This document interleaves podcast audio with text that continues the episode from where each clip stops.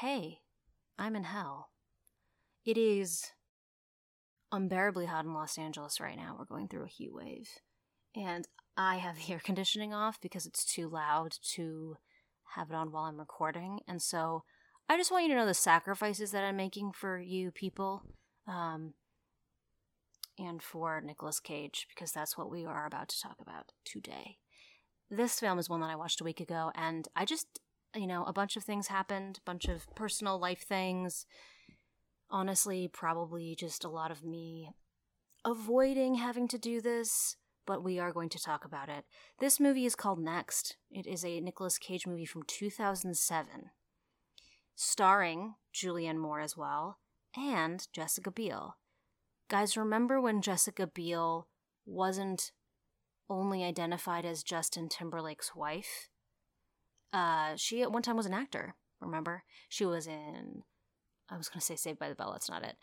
She was in Seventh Heaven. She was in this movie.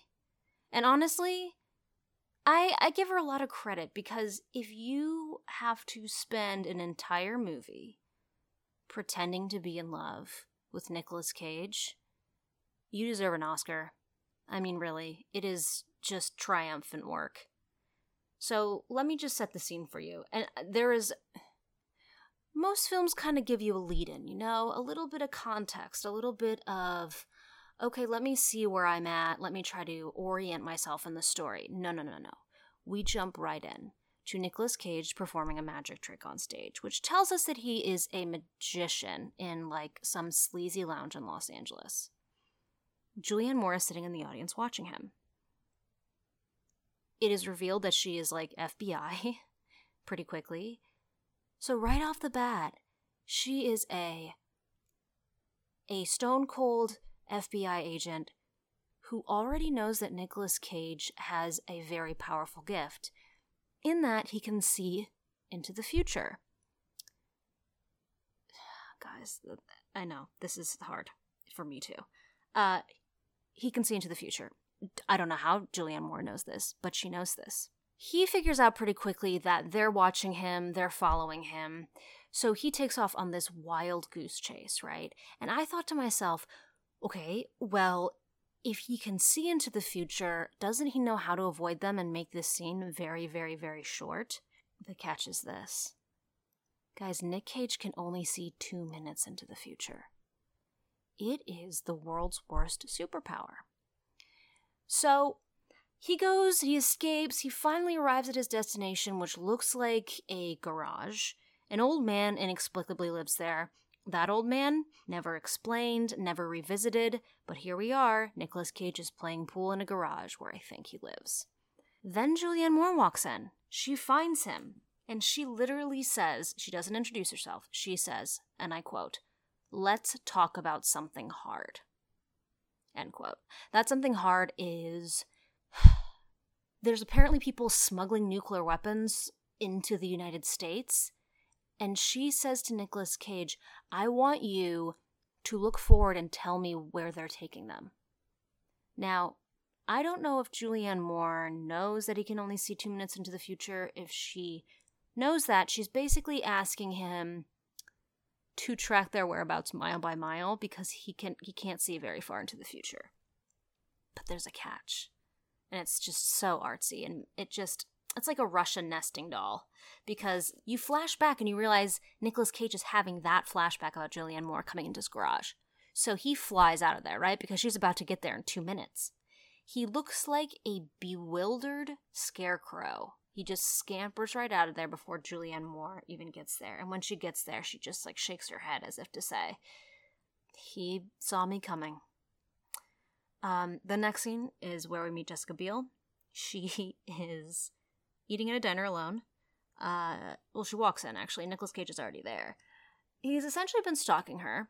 I don't know why he's stalking her. At this juncture, she's like significantly younger than him, so it's pretty creepy. And let me tell you, this scene goes on for conservatively five minutes longer than it should. He imagines no less than, I think, eight different ways in which he can hook Jessica Biel, either by dropping a really weird pickup line, um, seeing that Jessica Biel's ex boyfriend walks in and tries to get her to leave with him. He finally arrives at the outcome that has him getting hit by Jessica Biel's ex boyfriend. And thus, he gains Jessica Biel's pity? I guess also attraction? I don't know where that would come into it, but she feels so bad for him that she gives him a ride to the middle of nowhere. I really mean the middle of nowhere. And very suddenly, guys, Jessica Biel is teaching Native American children next to a waterfall. I don't know how else to explain it. That's that's the explanation that I get because that's what the camera did. That's what it showed me and nothing else.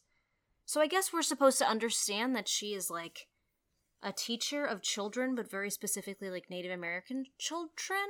So we keep cutting to to these like French people that appear to be that appear to be after Nicolas Cage as well. I don't know how they know about his powers, but they somehow think that he is a threat. So these French bad guys cut back to um, the Native Americans, and and Nick Cage is standing there while she's teaching these children, and um, he does some magic tricks for them, and they're just delighted. And Jessica Biel falls even more in love with him. And it's here that I'd like to point out that there is this odd Hollywood trope. And obviously, it's clearly written, by, you know, white men, but there's this trope that there's this impossibly beautiful young lady who falls head over heels for like an older, not as attractive man. And that's what's happening here with Jessica Biel and Nicolas Cage. She just is utterly charmed by him, even though he is a scarecrow man who can only see two minutes into the future. That brings me to my next point. We find out that the French guys are the ones who are smuggling the nuclear weapons into the country. Instead of trying to track their whereabouts, Julianne Moore of the FBI is tracking Nicolas Cage to get him to track their whereabouts which seems like why don't you just cut out the middleman you know? Um they're literally using all available resources i think they actually dropped that phrase at one point to find Nicolas Cage. I mean helicopters probably heat-seeking missiles any and all available things. And i i i couldn't figure out the timing of this movie. I know that he can see 2 minutes ahead but they were doing this weird thing like Julianne Moore would wait two minutes and say, okay, now, and expect him to be able to see? But shouldn't he be able to see every two minutes ahead? I'm I'm just very confused. I I couldn't make heads or tails of the math there. My favorite moment in the entire movie is when Julianne Moore follows Jessica Biel in this weird small town on I think a Native American reservation and Jessica Biel has one of those um, nondescript shopping bags. You know which ones I'm talking about. So shopping bags from actual places that you buy things from are are not the paper ones with a handle that are like glossy or like solid. Usually like a a paper bag will have the print of the store you buy something from. So this is very clearly like the prop guy was like, "Ah, oh, we need bags. Let's just go get some gift bags at like Party City." So she's carrying these like full shopping bags um, and gets pulled into a car by Julianne Moore, and Julianne Moore's like, "Hey, I got some news for you. This Nick Cage guy that you're with, he's crazy. He's like a sociopath. He claims he can see into the future, and we're just really worried about you, and we wanted to give you a heads up." And Jessica Biel starts freaking out, and Julianne Moore says, "I have the perfect solution. Here is a bottle of pills. Please roofie him so that we can come get him and save you." So Jessica Biel goes back to the cabin that she and Nicolas Cage had sex in. I skipped over that because I just can't talk about it. And she's like, I'm making breakfast. And he goes and takes a shower and she roofies his orange juice. Then he's about to drink it and she says, Don't drink that. I just feel like, you know, you may be crazy, but I I just feel in my bones that you're not, and I hope I'm right. If an FBI lady came up to me and said, that man, who was a stage magician for a living, thinks that he can see into the future and is is consequently very dangerous and unstable, I would 100% believe her. So, Jessica Biel, I mean, strike 1000 on your stranger danger. So, he shows her his powers, and actually, a cool sequence. I actually really liked how he did this. He turned the TV on and kept f- um, flipping channels, and every time he'd flip a channel, he'd say the words to what the person on the TV was about to say. And that cool, collected Nicolas Cage way that says, I'm just here to collect my millions of dollars to pay off my debt that um, I acquired from trying to buy a triangular tomb in New Orleans. He also tells her that he can actually see further into the future when he's with her, which I guess is supposed to be romantic, but again, it reads very psychotic. And then, you know, he saves Julianne Moore's life because they start following him once they realize Jessica Biel didn't roofie Nicolas Cage. And he saves her from like a huge log roll.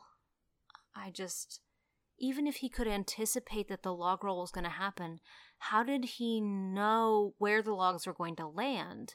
Because there were like 30 logs.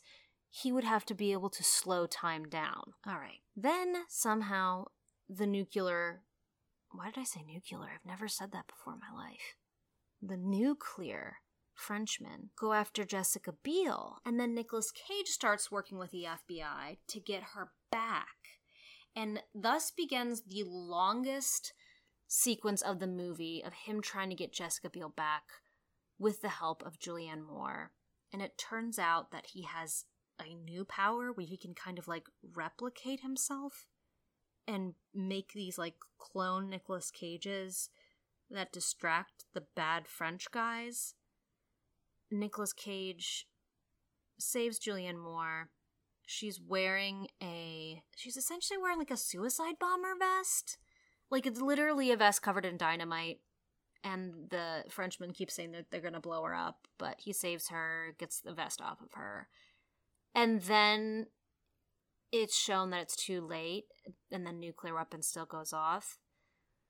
I'm sorry i'm so tired of talking about this. But then he goes it goes back to him and apparently he could just see really far into the future because it's him and Nicola him and Jessica Biel at right after they've had sex like he's like holding her while she's sleeping in the bed. I don't even remember how this ends to to be honest. It goes back to him in bed and I guess it, it ends with him like basically telling Jessica Biel who he is blah blah blah blah blah. As an actor it must be a, a complete thrill to sign on to a project and be like wow this must be like a really smart this is like Christopher Nolan, uh, Inception level special, right? Only the reveal never happens because you never understand what you're doing. And I think therein lies the beauty of Nicolas Cage. He is so able to sign onto a project without a care in the world and just keep buying those dinosaur bones and he's really found happiness that way, and I envy him for that. I don't recommend this movie. I think it's half of it is the flashbacks or flash forwards, and it's it's very hard to understand the timeline. But I will say I do enjoy a movie in which Nicolas Cage acts like everything he does is totally normal, including being a magician that can see 2 minutes into the future. I just think he's just so masterful in that way. Conversely, the other way around, he also plays moments that are totally normal as totally insane. So, to Nick Cage, every acting opportunity, he just flips it on its head. It is opposite day every day for Nicolas Cage. So, I hope you enjoyed this. I have enjoyed talking about this and reliving this, but I will never watch this movie again. I feel bad for Julianne Moore. She did not have a good time in this movie. But you know, it added another beautiful shining jewel into the crown of Nicolas Cage's career. I'm gonna go now. I'm gonna turn on my air conditioner and just, um, I hope you're all staying cool out there. I hope you're enjoying the last few weeks of summer. Frankie will hopefully be back soon. as she is currently studying for her Step 2 exam, which is a very important medical exam that will hopefully, fingers crossed, get her to be an official night shift doctor. Talk soon.